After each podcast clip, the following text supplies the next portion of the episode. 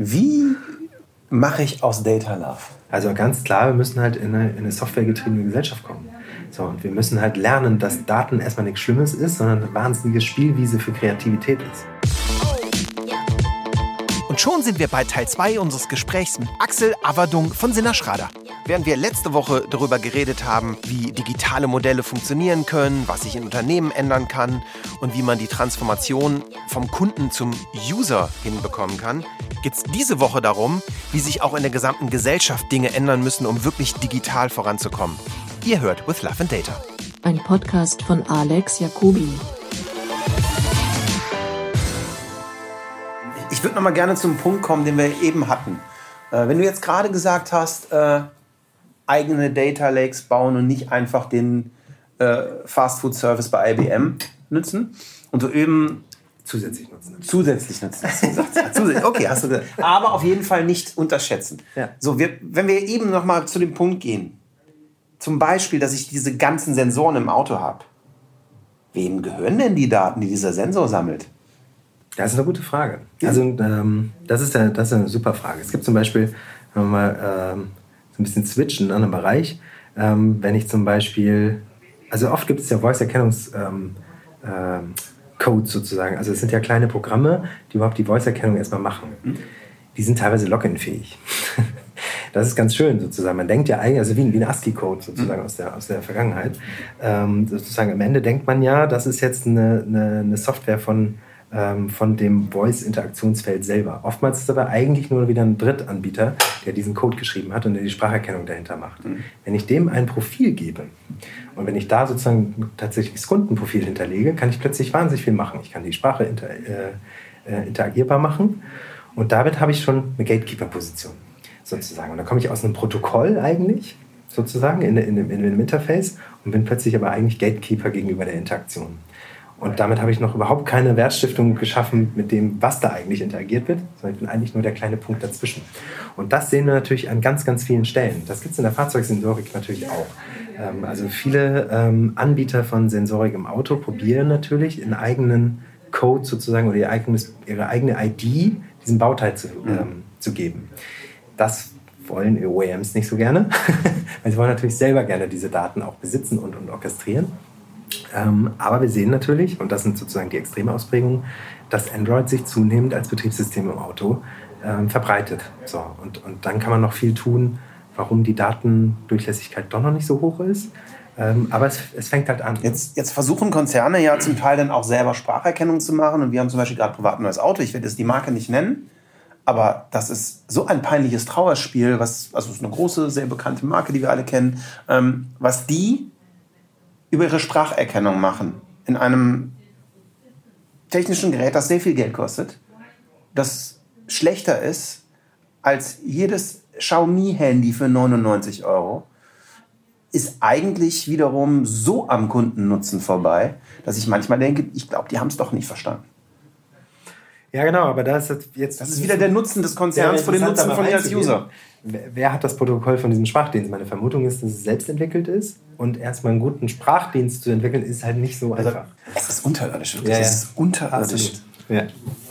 Totally. Aber genau darum geht's, Ja. sozusagen. Was kann ich heute tun? Also mein, mein Lieblingsbeispiel sozusagen, so starten wir oft auch. Am Ende, wenn, du- wenn du dir, du guckst dir die Kernprodukte an. So, was kann ich jetzt digital tun? Was sind das erstmal für, wir nennen es am Anfang User Pools. Also wo kann ich eigentlich Nutzen generieren? In welchen Poolfaktoren von meinem Produkt? Wie kann ich das Produkt weiterentwickeln? Wenn ich das habe, kann ich weitergehen und überlegen, wahnsinnig viel, Firmen haben wahnsinnig viel Content.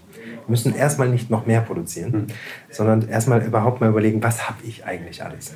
Dann kann ich mein Produktprogramm digitalisieren und dann kann ich sozusagen die Interaktionsservices darauf auch digitalisieren.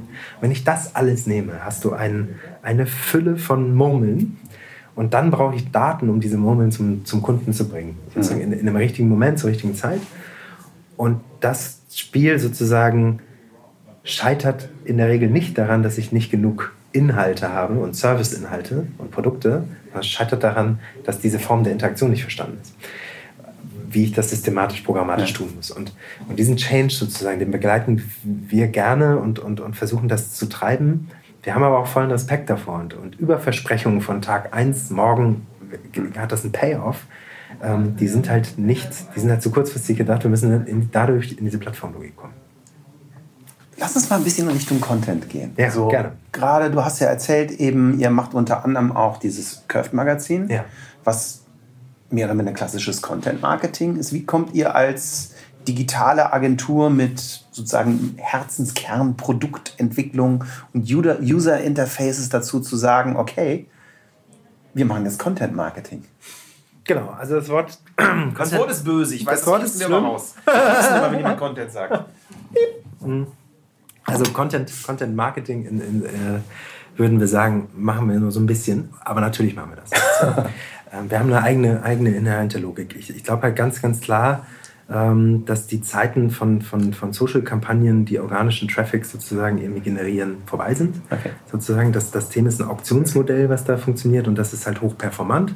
Das hat nämlich eine tiefe AI und wir wissen sozusagen, dass unsere klassischen ähm, also die, die Informationsasymmetrie, so wurde es in der Wirtschaftswissenschaft genannt, die ist halt verschwunden und wir haben einen Auktion- auktionsbasierten ähm, Demand and Supply, was Aufmerksamkeit Kannst du es ein bisschen näher erläutern? ja, im Endeffekt, wenn ich sozusagen einen äh, ein, äh, ein Artikel sozusagen oder, oder überhaupt einen Brandspot bei Facebook setzen will, dann ver verauktioniere ich den Intent. Also wenn die Wahrscheinlichkeit besonders hoch ist, dass der User jetzt sozusagen das einkauft, muss ich halt mehr bezahlen. der Paid Content, Also Der ist auktioniert, sozusagen, ja. der ist auktioniert und der wird halt immer relevanter. Das ist kein Geschäftsmodell. Wir haben es jetzt in der, in der Wahl von, von Trump gesehen sozusagen.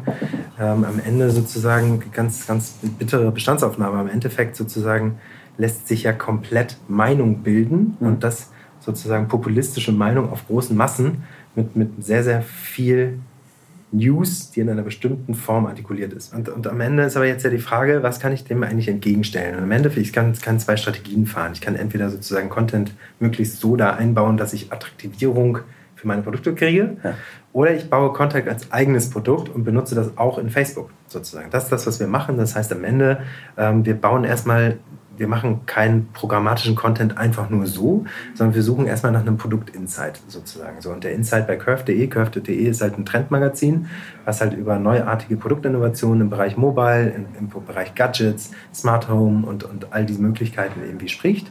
Und, und da sozusagen eigentlich die neuesten Use Cases für den, für den Nutzer irgendwie erstmal erklärbar machen und das in einem magazinartigen Content-Ansatz, der die Leute dahin bringt, dass sie automatisch zu mir direkt wiederkommen. Welche Rolle spielt Data in dem Bereich der Relevanzbildung? Ja, äh, in Bezug auf was?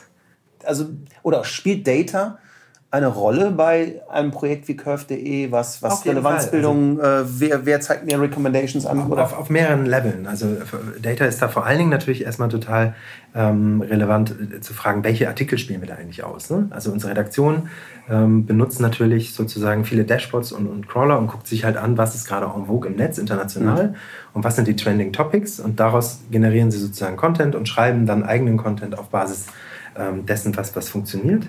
Und, ähm, und dann gucken wir natürlich, wie sind die Einzel-Items sozusagen, wie performant sind die und sind die noch in, in einer Relevanzschwelle oder müssen wir sie neu schreiben, neu gestalten, neu aufbauen, ähm, neu verfilmen oder wie auch immer. Das ist der eine Punkt.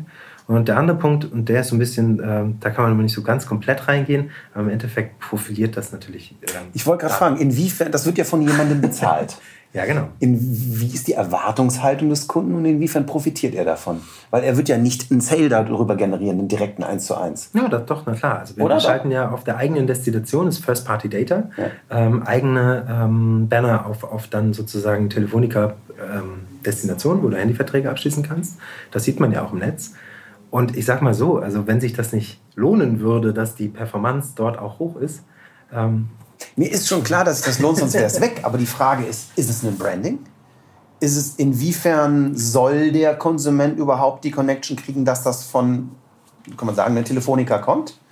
Und inwiefern am Ende sind wir ja. Ja, aber mir ist das schon zu mechanisch, sozusagen. Das, Okay. das, jetzt sind wir beim Kundeninteraktion. Ich will auf User-Interaktion. Okay.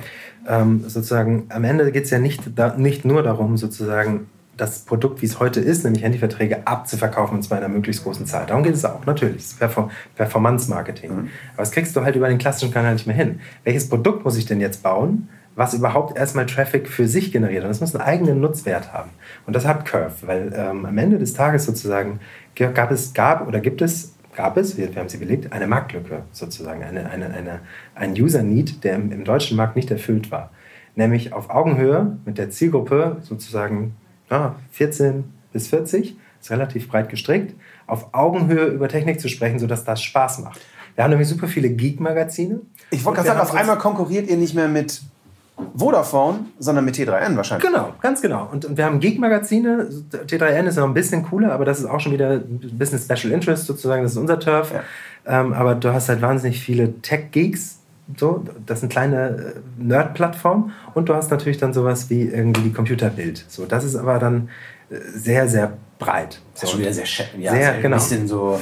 Und was halt wunderbar ist, und eine Riesenlücke gewesen, ähm, und deswegen ist es erstmal ein eigener Produktansatz, eigentlich für Leute, die Lust auf Technik haben, auch ein lustvolles Magazin zu schreiben. So.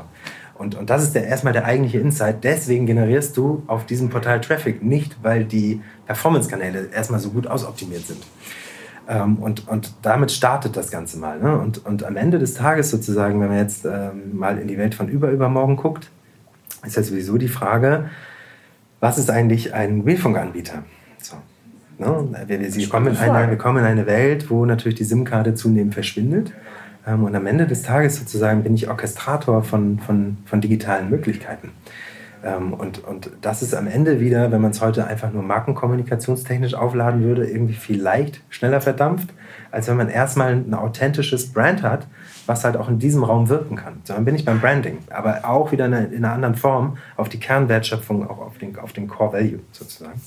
Und, und ich glaube, diese, diesen Logik-Shift auf der einen Seite, wie funktioniert Performance Marketing, nämlich erstmal auf Basis eines Insights und eines eigenen Produktes. Und dann habe ich natürlich Traffic Performance Messungen, die machen wir natürlich rauf und runter und optimieren das System. Aber auf der anderen Seite sozusagen ähm, dann nochmal zu gucken, wie passt denn das eigentlich zur Kernmarke, ohne dass ich über die Marke spreche. Das heißt, der Wert einer solchen Plattform besteht allein schon darin, dass ich meiner Kernzielgruppe im gröberen Rahmen meiner Kernthematik Mehrwert biete? Nicht im gröberen, sondern im ganz konkreten Lebensalltag. Im ganz konkreten, okay. Weil wofür benutze ich eine SIM-Karte?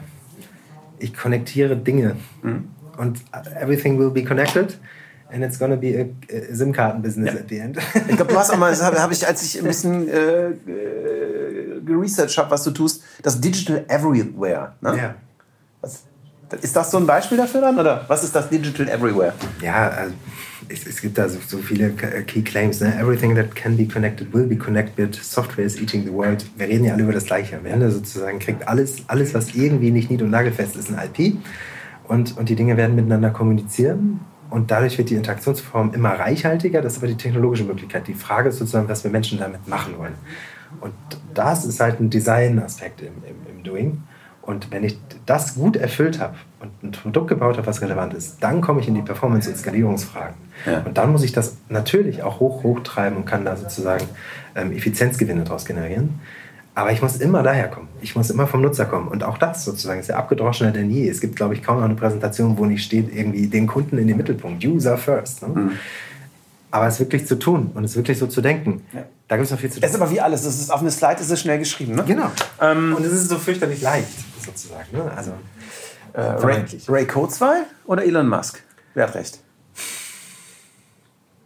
Hm. Ich weiß es nicht. wie, wie, denkst du über, über, über, über Konzepte und Ideen wie Singularity? Naja, also sind auch zwei Herzen in der Brust. Ne? Auf der einen Seite, wenn man, wenn, man, wenn man sozusagen die deduktive Logik anlegt, dann kann es nicht nicht singular werden. Okay, das musst du etwas näher erläutern. Ja, wenn, wenn Computer sich das Lernen selbst erlernend beibringen und daraus lernen und ja. lernende Computer lernend wieder neu erlernend bauen, dann wird irgendwann der Supercomputer entstehen, sozusagen. Und dann habe ich natürlich irgendwie eine Singularität. Aber, aber ist, das, ist, ist die simple Chance des Lernens nicht völlig irrelevant? Also ich, ich, ich sehe ich seh so aus meiner Laiensicht einen total lustigen Shift. So, als ich angefangen habe, sagen wir mal, äh, im Studio digital zu arbeiten. Ne? Und ich bin so die letzte Generation, die so beim Praktikum mit 17 noch eine Bandmaschine hatte. Habe seit Mitte der 90er teilweise komplett digital produziert schon. Also wir haben in, wir haben, glaube ich, 96 schon Platten komplett digital gebaut. Als alle noch meinen, das klingt scheiße, aber klang nicht scheiße. Muss es nur bedienen können. Ja. So, da war es folgendermaßen, die Hardware, die wir verwendet haben, damit haben wir sogar angegeben. Alter, ich habe einen Apple 9600 mit 200 Megahertz. Habe ich mir für 20.000 Marken mal gekauft. wow. Dann habe ich meine gesamte Kohle. Hast du ihn noch? Es hat mehr. Ich habe ihn vertickt leider. Ich habe ihn leider vertickt.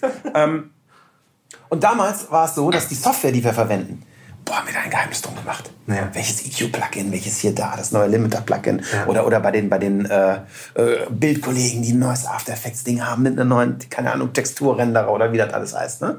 So, das heißt, die Software war so ein bisschen das IP und die Hardware war der Common Ground. Und auf einmal, mit, mit, mit ganzlichen Deep Learning und AI, wird eigentlich die Software der Common Ground und die Trainingsdata das IP. Und wenn man das mal zu Ende denkt, dann könnte man argumentieren, dass die Singularität weiter weg ist, als sie aussieht, weil solange die Maschinen, äh, die können sich selber so lange trainieren, wie sie lustig sind, wenn sie nicht dasselbe Trainings-Dataset haben, das wir hatten als Menschen. Spannend. Sehr, Da- sehr, super spannend. Was total spannend ist, Ja. Baba Kodjat, Ja. den wir im Interview hatten, der seit 30 Jahren neuronale Netze baut, der, der sagte als erstes, Alex, please, do me a favor. Do not mess up science fiction and AI. Das war das Erste, was er sagte. Und das Zweite, was er sagte, war, jeder Mensch ist das, das Gehirn eines jeden Menschen. Ist das Produkt aller Gehirne aller Menschen, die zuvor gelebt haben. Und allein die Struktur der neuronalen Netze im menschlichen Hirn hat sich über unendlich viele Optimierungsprozesse seit Beginn der Evolution optimiert. Und er sagte, solange eine künstliche AI nicht diesen Optimierungsprozess hat, äh, wird es auch keine Singularität geben. Und er glaubt nicht, dass es jemals passieren wird. Ja, genau, aber wo fängt das an, ist ja dann die Frage. Ne? Also wir haben, wir haben ja jetzt sozusagen heute den, den Tag erreicht, wo der Computer schon im Go gewinnt Ja. und wo es nicht mehr auf Wenn-Dann-Regeln basiert. Das war ja der Schachcomputer, der Ja. sozusagen erstmal gewonnen hat und der sozusagen viel stärker auf, auf Pattern-Matching gegangen ist. So, und, und wie diese Patterns sozusagen aus einer Beobachtung von einem hochkreativen Spiel entstanden sind, kann heute leider keiner mehr so richtig nachvollziehen. Das heißt, am Ende sozusagen ähm, passiert da ja schon ein Schritt, wo im Endeffekt sozusagen äh, kreative Logik entsteht, die erstmal nicht mehr durch unsere neuronalen Netze äh, verifizierbar sind. Ist das jetzt, Thema Explainability. genau, ist, ist das denn aber jetzt schon der erste Schritt dahin oder ist es nicht, weil es immer noch nicht wirklich kreativ sind, sondern nur lernt, selbstgelernte Algorithmen? Wenn ich das jetzt sozusagen kaskadiere und vernetze, ähm, wird man das irgendwann nicht mehr auseinanderhalten können. Also deswegen ist die Debatte ein bisschen philosophisch vielleicht. Definier, was ist Kreativität? Ja, Kreativität entsteht natürlich dann, wenn ich nicht einfach nur Sachen erkenne und dann widerhallend, einfach nach Regel basiert, ähm, darauf reagiere. Und es mir quasi preskriptiv vorgeschrieben ist, kann auch durch Algorithmik ähm, preskriptiv vorgeschrieben sein. Sondern Kreativität aus dem Machine Learning entsteht dann, wenn plötzlich Patterns neu entstehen, neuronale Netze, die, ähm, die eigentlich vorher noch nicht so da waren und woraus neues Verhalten entsteht, was eigentlich nicht vorgegeben war. Und was auch nicht aus einer reinen Erkennung sozusagen vorgegeben war, weil Go-Spieler sind sozusagen ja auch dann wieder sehr kreativ in dem, was sie tun. Und daraus sozusagen verschiedene Patterns abzuleiten und dann neue Patterns zu entwickeln. Und das ist der, der kre- kreative Schritt. Ähm, das haben wir so sozusagen vorher noch nicht geschafft. Und dann gibt es ja diese schönen, schönen Tests, also der Turing-Test sozusagen, der besagt ja, wenn ich mit einer AI in Zukunft mal spreche und, und dann sozusagen, ich glaube, mit mindestens, mindestens 50 Prozent der Probanden keinen Unterschied mehr spüre zu einer menschlichen Interaktion, dann habe ich, ein, dann habe ich eine wirklich intelligente, emotionale Intelligenz. Und mir diese emotionale Intelligenz, also die, die, die Prognose sagt ja, dass dieser Test wird bald bestanden. Ähm, und, und mir diese emotionale Intelligenz vorzustellen in einer reinen, unkreativen Ausspielungslogik, das begrenzt meinen Horizont. weißt du, was ich meine? Also Ich weiß, was du meinst, aber auch die Maschine hat einen sehr begrenzten Horizont. Klar. Es gab doch mal, ich weiß nicht, ich weiß nicht, kann oder es gab doch diesen Case, wo irgendwer so ein neuronales Netz mit sechs Staffeln Game of Thrones gefüttert hat. Ja, und alle einschlägigen Medien, die letzte Bastion ist gefallen, jetzt werden sie, jetzt schreiben sie kreative Geschichten, ihr Eis. Wie siehst du das? ja, Das, war, das, war das kreativ? Nein, es ist, doch- ist doch ganz klar. Also am Ende sozusagen fängt es ja in, in, in, also in der Journalistik sehen wir das ja auch. So, so- also schreib Stories. Ne? Sozusagen, ich kann ja anfangen, sozusagen erstmal Relevanz zu gucken und, und ich lasse quasi Crawler recherchieren. Was ist Relevanz dann? Ja, genau. Also was wird am meisten gerade gelesen oder was wird am meisten rezipiert? Dann nehme ich mir das und baue das wieder auf. Das ist sozusagen, das ist aber eine, eine Performance. Das ist die Frage. Ist Relevanz gleich Resonanz? Das ist mit Sicherheit nicht immer so, aber das ist erstmal also die Frage, wie man Relevanz definiert sozusagen. Also welches Stimulus erfüllt quasi das, was ich, was ich ausspiele. Aber eine andere Form ist ja sozusagen das, was wir im Moment sehen, ähm, dass wir sozusagen Journalistik investigativ betreiben. Also dass es AI-basierte Journalismus gibt, der sozusagen Patterns in Daten erkennt. Ne? Äh, die Panama Papers zum Beispiel ein super Beispiel, wo ja eigentlich ohne AI keine Stories rauskämen, sozusagen. Es ist halt, die Flut ist halt so groß. Wie, wie, wie funktioniert die AI dahinter? Ah, da bin ich ehrlich gesagt überfragt. Okay. Aber im Endeffekt sozusagen verändert sich da ja die, die Recherchemöglichkeit. Und, und das ist sozusagen, das ist halt total spannend. Aber das, du meinst eben, dass du durch Terabytes von Daten ja. dich durchfühlst ja, genau. und dann die eine Sache findest. Ja, genau. Thema Legal Tech wahrscheinlich eine ähnliche Geschichte, ne? Ja, ist auch nicht so mein Bereich, fairerweise. Also. Achso, ja, also, was, was dein Bereich ist, ist, oder euer Bereich, eure ganz originär spezieller Bereich ist ja Produkt-User-Interface-Design, ne? Oder? Oder habe ich das? Ja, doch. Also, wobei wir die Schnittstelle zum Menschen. Die Schnittstelle zum Menschen ist aber das Produkt und nicht ein Interface zu designen, was, die, was das althergebrachte Produkt einfach nur anders nutzbar macht. Okay, das heißt, ich tappe in die alte Falle zu sagen, jetzt mache ich erstmal ein Produkt, mache das fertig. Wenn das fertig ist, haue ich noch schnell ein UI drauf. Genau. und dann äh, nehme ich jetzt Bootstrap oder Lightning. So. Ja, genau. das ist falsch. Ja, also am Ende sozusagen nicht alles, wo ich, äh, schönes Beispiel sozusagen, ähm, wir haben einen neuen Wasserkocher plötzlich mhm. hier in der, in der, Agentur stehen, der hat halt ein Interface. Ne? Mhm. So, und, und, jetzt sind da zwei Buttons drauf und das, der eine Button ist, ist noch nicht mal ein Ausknopf, sondern ist erstmal schon ein Menü-Button. Mhm.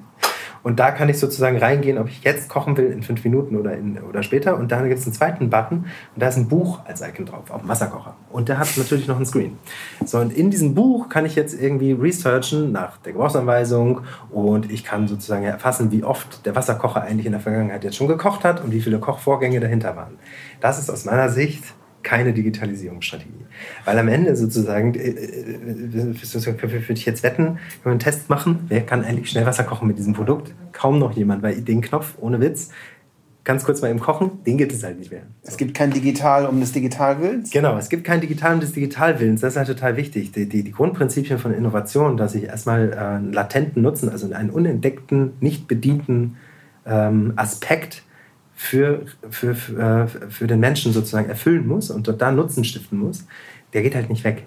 So, und ich kann nicht einfach nur digital benutzen als Lifestyle-Produkt oder als, weil man es heute so hat, weil es dann modern ist, schon implizites Branding-Produkt, ähm, uns dann hip zu machen. Ich, ich greife auch mal da in, in, die, in die Elon Musk-Kiste. Also aus meiner Sicht sozusagen wird der Tesla in den drei Folgegenerationen nicht mehr so ein Ultrascreen haben. Das ist doch übertrieben sozusagen. Ne? Das hat kurz funktioniert, weil es einfach en vogue war, irgendwie möglichst große Screens zu haben. Aber das ist ja nicht nutzenzentriert. Das ist an der Grenze von Marketing gewesen. Ja, genau. Das ist halt sozusagen, wir sind jetzt ein Digitalauto. So, und das ist natürlich Quatsch. Am Ende des Tages sozusagen brauche ich eigentlich immer weniger Knöpfe. Das fing ja bei Knight Rider an, der war zugepflastert mit Knöpfen. Und, und wenn ich heute sozusagen mir die autonomen ähm, Visionsfahrzeuge angucke, die man, die man auf den Automessen sieht, dann ist da halt kein einziger Knopf. Ja, aber ich konnte Kid über meine Uhr rufen.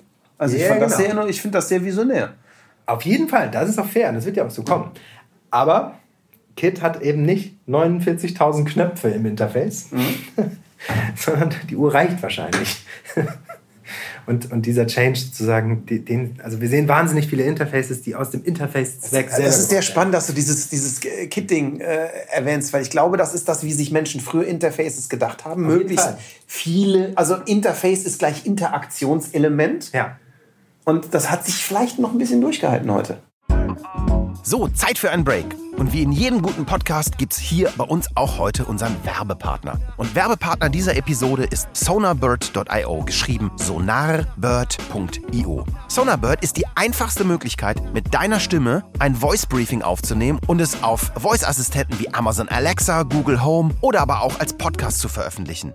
Du musst einfach nur deinen Laptop aufklappen, dein Briefing aufnehmen und auf Publish drücken. So einfach ist das. Also, wenn du wie wir der Meinung bist, dass Voice das nächste Internet ist, dann geh zu sonarbird.io, hol dir deinen Account und fang morgen mit deinem Flash Briefing an. Weiter geht's mit dem Podcast. Aber ist diese gefühlte Kontrolle nicht ein, ein grundsätzliches Bedürfnis bei Usern? Also viele Leute vermissen ja die Kontrolle und haben ja Angst vor also wir, wir haben eben auch viel über beim Mittagessen über, über Datenschutznovellen und sowas ja. geredet, die ja vielleicht auch daher kommen, dass Menschen Angst haben, es nicht verstehen und einfach, dass es so abstrakt ist und was sie nicht verstehen, macht ihnen erstmal Angst. Und dass diese ganz vielen Hebelchen eine vermeintliche Sicherheit der Kontrolle geben. Klar, aber im Endeffekt, wenn man nochmal die, die Reise ähm, in die 90er Jahre zurückspult, dann gab es auch wahnsinnig viele Menschen, die Angst davor hatten, dass das Internet kommt. Ähm, und, und, man hat sich sozusagen irgendwie, oh Gott, was kommt da denn jetzt, brauche ich das sozusagen. Und heute, ich meine, WhatsApp ist ein schönes Beispiel, erfüllt, erfüllt sozusagen den Chatdienst SMS abgelöst in einer Perfektion, die einfach toll ist und die Durchdringung ist riesengroß und es gibt keine Leute mehr, die davor Angst haben. Ich bin ganz beeindruckt, wie WhatsApp, ich habe es total das unterschätzt, ja. naja, die, wie, wie diese Millisekunde, die es schneller auf ist, den Weltunterschied macht. Ja. Ja, total. Also die, die, die, ähm, die AirPods sozusagen, die neuen, neuen kleinen Hörerchen, mhm. die so aussehen wie so kleine mhm. Zahnbürsten im Ohr. Da kann man über die Ästhetik erstmal schreiten. Das genau.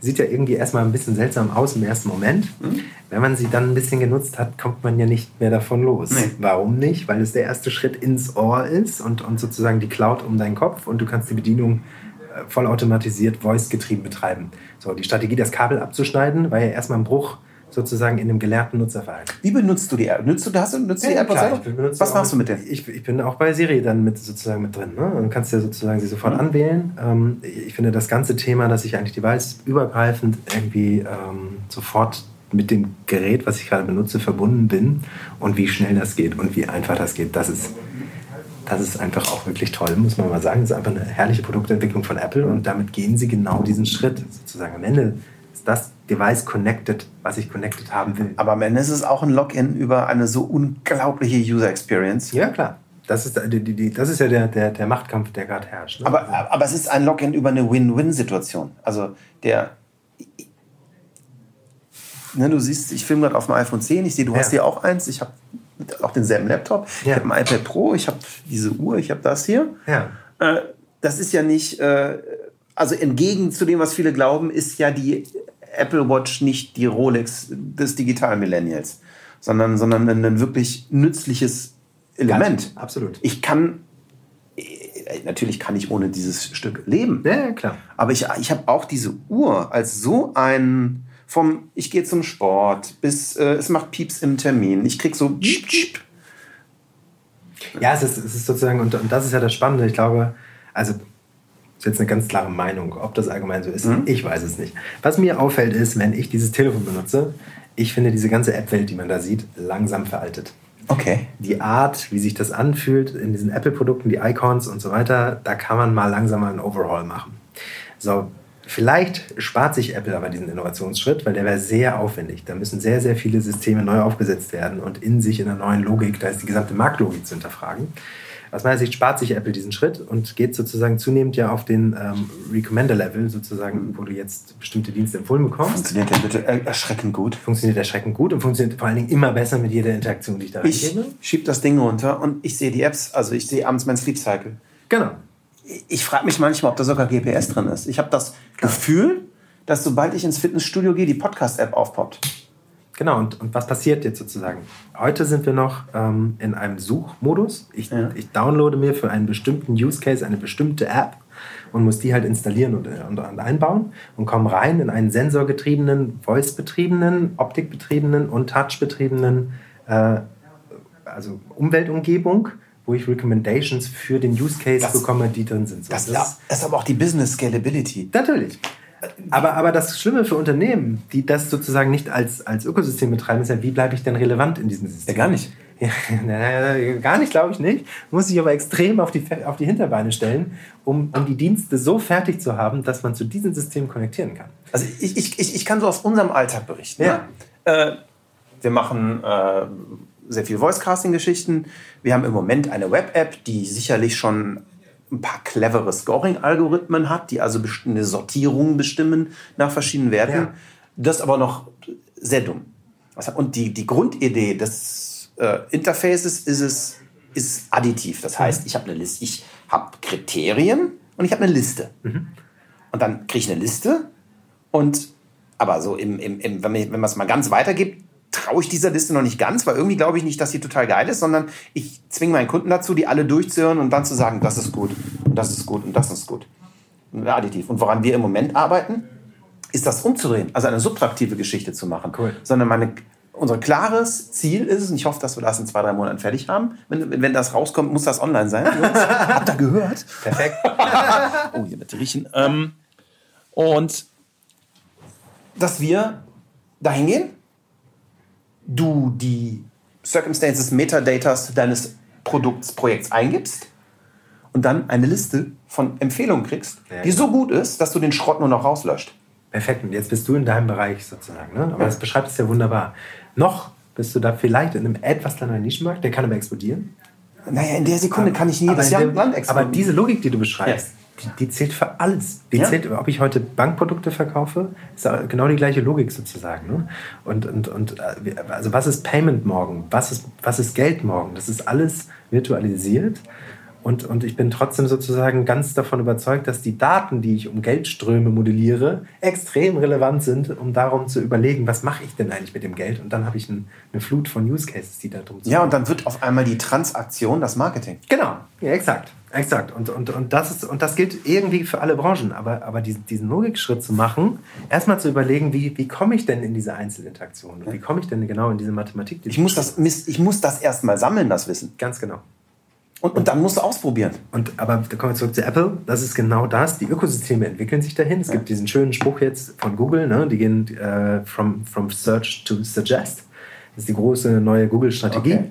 Das ist aus meiner Sicht auch ein bisschen traurig, aber das muss man nicht so sehen. Aber es ist das Ende des freien Internets, weil am Ende sozusagen ist es ein Recommendation Stream sozusagen. Und meine, meine dringende Vermutung ist, dass damit auch das Optionsmodell dahinter kaputt geht, weil ich kann mich da gar nicht mehr reinkaufen, weil dann muss ich gegen die Relevanz kaufen. Das heißt sozusagen, wenn ich ein Produkt habe, was ich in den Recommendation Stream von Google Now gar nicht mehr integrieren kann, ähm, weil es einfach nicht relevant genug ist, dann könnte Google ja sagen, ja, dann gib mir sehr viel Geld, dann lassen wir dich trotzdem mal rein. Das glaube ich aber nicht. Dann, sagen, dann machen sie ihr eigenes Produkt kaputt. machen sie ihr eigenes Produkt kaputt. Deswegen werden sie hingehen und denjenigen selektieren, der die tiefste Datenintegrationstiefe hat und, und den da auch reinlassen. Deswegen ist es halt so wahnsinnig wichtig, dass man anfängt, eigene Strategien darum zu bauen. Und, und wer das nicht tut, sozusagen, der verpasst die, den nächsten Cycle des Internets, der nämlich ein geschlossenes Recommender-System wird. Dann lass uns mal ein ganz Stück tiefer in die oder weitergehen auf Ja. eine politische Ebene. Ja. Was siehst du als nötig für unsere europäische Gesellschaft an? Was müssen wir ändern, um in 30 Jahren noch relevant zu sein? Oder müssen wir etwas ändern und wenn ja, was? Ja, also man kann jetzt sozusagen hergehen und sagen, ich muss ja erstmal anfangen und die, die Übermächte irgendwie an den Grenzen besteuern. Aber das ist, ja, das ist ja aus meiner Sicht erstmal Unsinn, weil am Ende sozusagen, was will ich da besteuern? Ähm, d- dann kommen wir in die, in die Wirtschaftskriege auf, auf neuem Niveau. Ich, ich bin ein absoluter Freund davon zu sagen, wir müssen halt gesunde Datengesetzgebungen finden, die halt Geschäftsmodelle genauso zulassen, wie das in anderen Wirtschaftsräumen auch der Fall ist, damit wir halt vor die Innovationswelle kommen und nicht immer nur hinterherhinken und uns fragen, wieso können wir das eigentlich nicht. Also ganz klar, wir müssen halt in eine, in eine softwaregetriebene Gesellschaft kommen. So, und wir müssen halt lernen, dass Daten erstmal nichts Schlimmes ist, sondern eine wahnsinnige Spielwiese für Kreativität ist. So, also wenn, ich, ich versuche mit meinen Kindern immer äh, mit, mit aus, aus kleiner Hardware schon kleine Softwarestücke zu basteln und damit sie halt in diese Interaktion kommen. So. Und ich glaube, ich glaube, dass dieser Change erstmal ein Mind-Change ist. So, wir können das Ding nicht orchestrieren. Wir werden es auch nicht mit unseren althergebrachten Mitteln von Nationalität und Staatsgrenze orchestrieren können.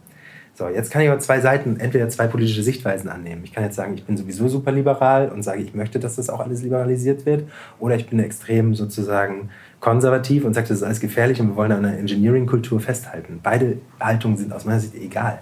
Was wir brauchen, ist eine sehr kreative Plattform, aus der wir Produktinnovation bauen können. Bin ich wieder beim Thema.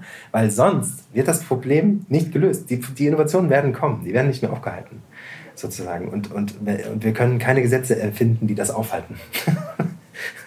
und deswegen plädiere ich extrem dafür, sozusagen viel mehr, ähm, ja, auch, auch viel mehr Feingefühl in diese Thematiken zu bringen. Alleine das Wort Datenschutzgrundverordnung, so, das, ist, das kann man auch positiv und negativ wieder beschreiben. Aus Nutzersicht natürlich hilft der Staat jetzt oder, oder Europa dabei, ähm, den Nutzer ein bisschen zu schützen davor, dass er eigentlich naiv mit seinen Daten umgeht. Das kann man positiv beschreiben. Ich kann aber auch sagen, sozusagen, das ist, das ist, das, das ist der, der endgültige Abgesang an Innovation mit all dem, was wir vorher besprochen haben, weil damit schränke ich jede Form der datengetriebenen ähm, Innovation erstmal oder zumindest weiter ein.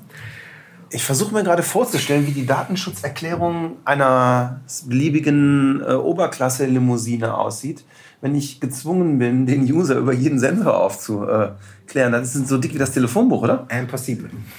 Ja, es ist, ist glaube ich, so nicht möglich. Ne? Und, und also bin ja gespannt sozusagen, mit welcher, äh, also mit welcher Stringenz das nachher auch einklagend durchgezogen werden soll. Ich glaube, das also, sind alle gespannt. Ja, es ist die, ist die Frage, werde ich morgen verklagt, weil ich eine äh, E-Mail per Gmail verschickt habe? Ja.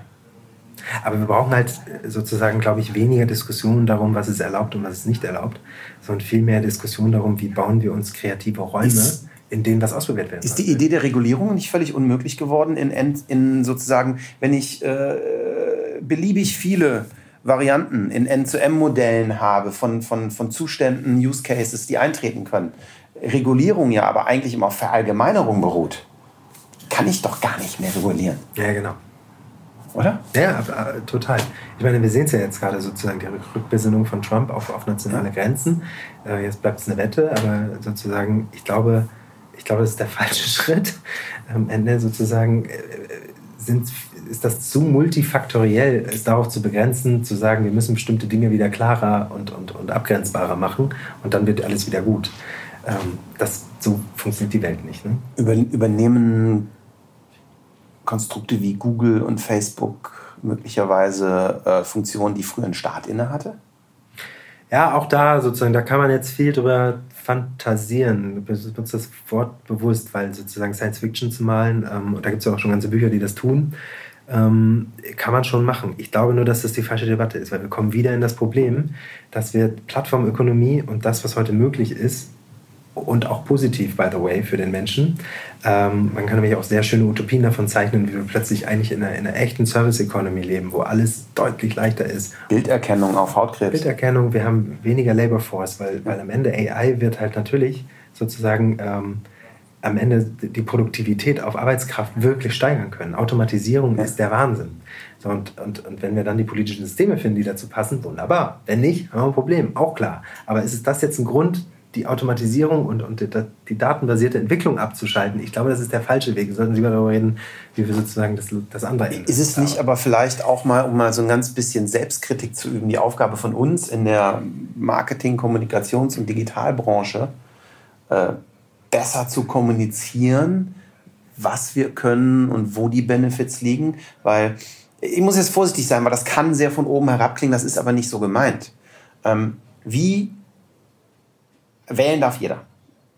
Wie soll ein Wähler, der vielleicht in einer ganz anderen Lebenswelt ist, der Geisteswissenschaftler, Philosoph ist, Bäcker, Gärtner, völlig was, der einfach eine ganz andere Profession und, und, und sein Skillset und sein Interessenset einfach in einer anderen Welt hat. Das ist nicht besser, nicht schlechter. Diese Entscheidung treffen können. Und solange wir es nicht schaffen, zu kommunizieren, was wir tun, auf einer Ebene, dass es jemand, der nicht vom Fache es versteht, können wir vielleicht, können wir, das ist eine Frage, können wir dann erwarten, dass da die richtigen Entscheidungen getroffen werden, wenn wir sozusagen noch nicht mal teachen, worum es geht? Also ist, muss es vielleicht mal ein Schulfach werden? Ja, also ganz bestimmt am Ende, aber, aber ähm, also am Ende muss ein, das ist ja das, was ich sage, am Ende, wir brauchen grundnatürliche, grundnatürliche Auseinandersetzung mit Software und mit Daten. Ähm, und das fängt in der Schule an, sozusagen. Ja. Am Ende, ähm, viele, also skandinavische Länder machen es ja irgendwie auch vor, neue Formen der, der, der, der Schul... Die AI-basierte, ne? adaptive genau. Systeme, die Lernstände. Ja, ich würde meine Kinder da hinschicken. Absolut. Also ich meine, sozusagen, wer ein Kind aufwachsen sieht, ist sowieso die perfekte AI, weil am Ende... Seitdem verstehe ich noch Ja, genau. Ernsthaft? Das ist nämlich, das ist, das ist wunderschön. Ne? Also am Ende sozusagen, am Anfang wird Verhalten repetiert ja.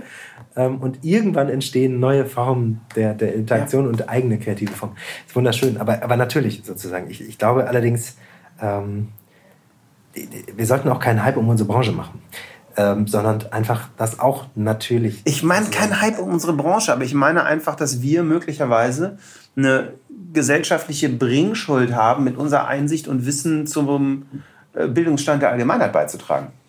Ja, das stimmt. Ich meine, in Zeiten, wo irgendwie, in, in, in Zeiten der GroKo-Verhandlungen, in denen wir jetzt stehen und die hoffentlich morgen abgeschlossen sind, ähm, wenn Digitalisierung gleichgesetzt wird mit einer Verdrahtung von Straßen. Wir nehmen uns vor, mit gutem Willen, dass wenn alles klappt, bis 2025 Draht Alle- unter der Straße Draht liegt. unter der Straße ist. Dann, dann ist, ja genau, sozusagen, und, und dafür wird das, das Verkehrsministerium zum Digitalisierungsministerium. Das ist erstmal folgerichtig, weil es korreliert mit der Straße. Das korreliert aber natürlich sehr wenig mit dem, was da der eigentliche Auftrag ist. Und ganz ehrlich, ich habe keinen Einblick, warum das nicht anders korreliert ähm, und sehe da erstmal auch nur eine Zustandsbeschreibung. Ich habe eine dringende Hoffnung, dass da einiges anders vorankommt. Ähm, ich, ich glaube aber, was, was, was wir sozusagen oder was sich die Branche natürlich irgendwie auch, auch ähm, kritisch vorhalten lassen muss, ist halt, wir, wir, haben, wir müllen das Interface zu. So. Ähm, mit Content, mit schlechter Interaktion, mit, mit Überinterfacisierung. Das- Content ist ja nicht ohne Grund zum Schimpfwort geworden. Genau, es ist, äh, wir müllen das zu. So. Und jetzt kommt halt eine Gegenbewegung. Die kommt natürlich auch sozusagen aus, aus dieser Welt heraus. Wir sind alle genervt. Du hast es gerade beschrieben. Du machst WhatsApp auf und kommst gar nicht mehr zu deiner Sprachnachricht, weil da schon wieder zehn Dinger sind. Wir reden jetzt eine Stunde. Wenn ich mich gleich hinsetze, ist alles wieder zugemüllt. Ähm, äh, in positivster Form. Da ist relevanter Content drin. Den muss ich erstmal filtern. Ähm, und das ist halt ein Problem. Und jetzt gibt es ja viel schöne Gegenbewegungen. Also Mindfulness, was wir gerade sehen, sozusagen, was da wieder reinkommt, sich darauf zu besinnen. Thema Headspace, Headspace, off, offen sein, auch, auch für Erfahrungen, ne? für, für, für, für natürlichere, nicht digitale Erfahrungen. Sozusagen, ist, glaube ich, halte ich nicht für die Gegenbewegung, sondern halte ich für eine, für Resonierung sozusagen darauf, wie wir die Dinger wirklich richtig bauen. Ohne, also ohne Meditation würde ich tot umfallen. Genau. Also ich muss mein Hirn ja irgendwann mal resetten. Und das Schöne ist, das ist ja auch was völlig unesoterisches. Ne? Ja, genau. Das ist, äh, funktioniert ohne Räucherstäbchen und, und allem. Es ist einfach nur Hirntraining. Und, und das ist, glaube ich, ganz wichtig, weil darauf gibt es eine Besinnung und wir dürfen nicht Technologie einfach nur um der Technologie willen implementieren, sondern es muss am Nutzer ausgerichtet sein und an dem Nutzen sozusagen. Und, und ich glaube, da hat unsere Branche viel vergeigt. Sehr viel. Ähm, und, und da können wir jetzt nur dran, dran kämpfen, ähm, dass wir wirklich Zeug bauen, was Nutzerverhalten sinnvoll verändert. Und, und nicht einfach nur, weil es funktioniert, Mechaniken entwickeln. So, das ist halt, ich glaube, das können wir uns selber vornehmen. Ähm, und da können wir auch viel vor der eigenen Haustür kehren. Und auf dem Weg nehmen wir die Politik dann mit und sorgen dafür, dass die Digitalisierung nicht nur als Verkabelung verstehen. Traust du dich, in die Glaskugel zu gucken und zu sagen, wo wir in fünf Jahren stehen mit digitalen von was auch immer, Alexa, im, sagen wir mal, mit digitalen Tools in unserem Leben. Wo siehst du in deiner Position, mit deiner Meinung, in deinem Job uns in fünf Jahren? Nee, ich, ich glaube sozusagen, wir haben, ähm, ich glaube, das ist 2011 war es eine Blase sozusagen. Ich glaube, jetzt ist, ist sozusagen die Realität schon da und die Fantasien von gestern ist die Wettbewerbsarena wirklich von heute. Und heute konkurrieren große Industrien auf, auf diesen Themen. So, und, und die Dramatik ist nicht zu verkennen, dass da auch Industrien dran kaputt gehen werden und, und althergebrachte Player, die eigentlich ein fantastisches Produktset hatten, kommen sozusagen in diese, in diese Kodak-Falle. Und das sehen wir. Und ich bin davon überzeugt, in fünf Jahren sehen wir eine andere Struktur in, in verschiedenen Branchen. Ähm, und ich glaube ganz, ganz stark, dass das exponential ist. Also, dass wir eigentlich am, am, am unteren Fuße von der eigentlichen extrapolierenden Bewegung stehen. So. Und was dann am Ende rauskommt, ähm, weiß ich nicht. Ich glaube, dass es eine Konzentrierung gibt, eine Marktkonzentrierung auf Anbieter, die sich wirklich dem verschreiben, ähm, bestimmte Use Cases so zu erfüllen, dass sie in diese Zeit passen. Und ich glaube, dass alles, was auf Commodity getrennt ist, zunehmend verschwinden wird. So, und, und das ist halt die Frage, wie gehe ich jetzt damit um als Unternehmen? Und, und wenn wir in fünf Jahren sozusagen machen wir ein Review. Genau, wir treffen uns Dann, am, dann nehmen wir gerne mal die heutige DAX-Liste. am, 6., am 6. Februar 2023, treffen wir uns in dem Config. Finde ich super. Und dann nehmen wir uns, dann nehmen wir uns die DAX-Liste von heute und legen die dann von morgen dagegen. Ja. Ähm, Und äh, wo ich mir ganz sicher bin, dass sich, dass sich das radikaler verändert hat, als wenn wir die von vor fünf Jahren daneben legen. Und, und ich glaube, diesen Change sozusagen, der wird natürlich gesellschaftlich riesige Auswirkungen haben. So, das ist jetzt die Frage, was kommt zuerst? Kommt die Unternehmensveränderung zuerst oder die gesellschaftliche Verhaltensänderung? Aber egal wie, beides bedingt sich irgendwie. Ist das nicht so verzahnt, dass es, es kommt nicht eins und ein anderes, sondern alle gleichzeitig in der Glibbermasse. Genau. Das Netz. Schön, Axel. Danke für die Zeit, das hat mir sehr viel Spaß Vielen, gemacht. vielen Dank. Ich finde es auch, es war ein sehr inspirierendes Gespräch. Ähm, ja, ich freue mich. Bin gespannt, wo die Reise hingeht. Und Data gespannt- Wir sehen Data uns in fünf Jahren. Wir sehen uns in fünf Jahren. Oder auf der Next. Wunderbar. Das war Teil 2 meines Gesprächs mit Axel Averdung von Sinna Schrader. Ich hoffe, ihr hattet genauso viel Spaß wie ich und viele neue Denkansätze bekommen. Wenn euch die Episode gefallen hat, gebt uns etwas Love with Data. Geht zu iTunes, bewertet den Podcast mit 5 Sternen und hinterlasst einen Kommentar. Damit helft ihr uns und allen anderen, dass dieser Podcast viel besser gefunden wird. Vielen Dank und bis nächste Woche.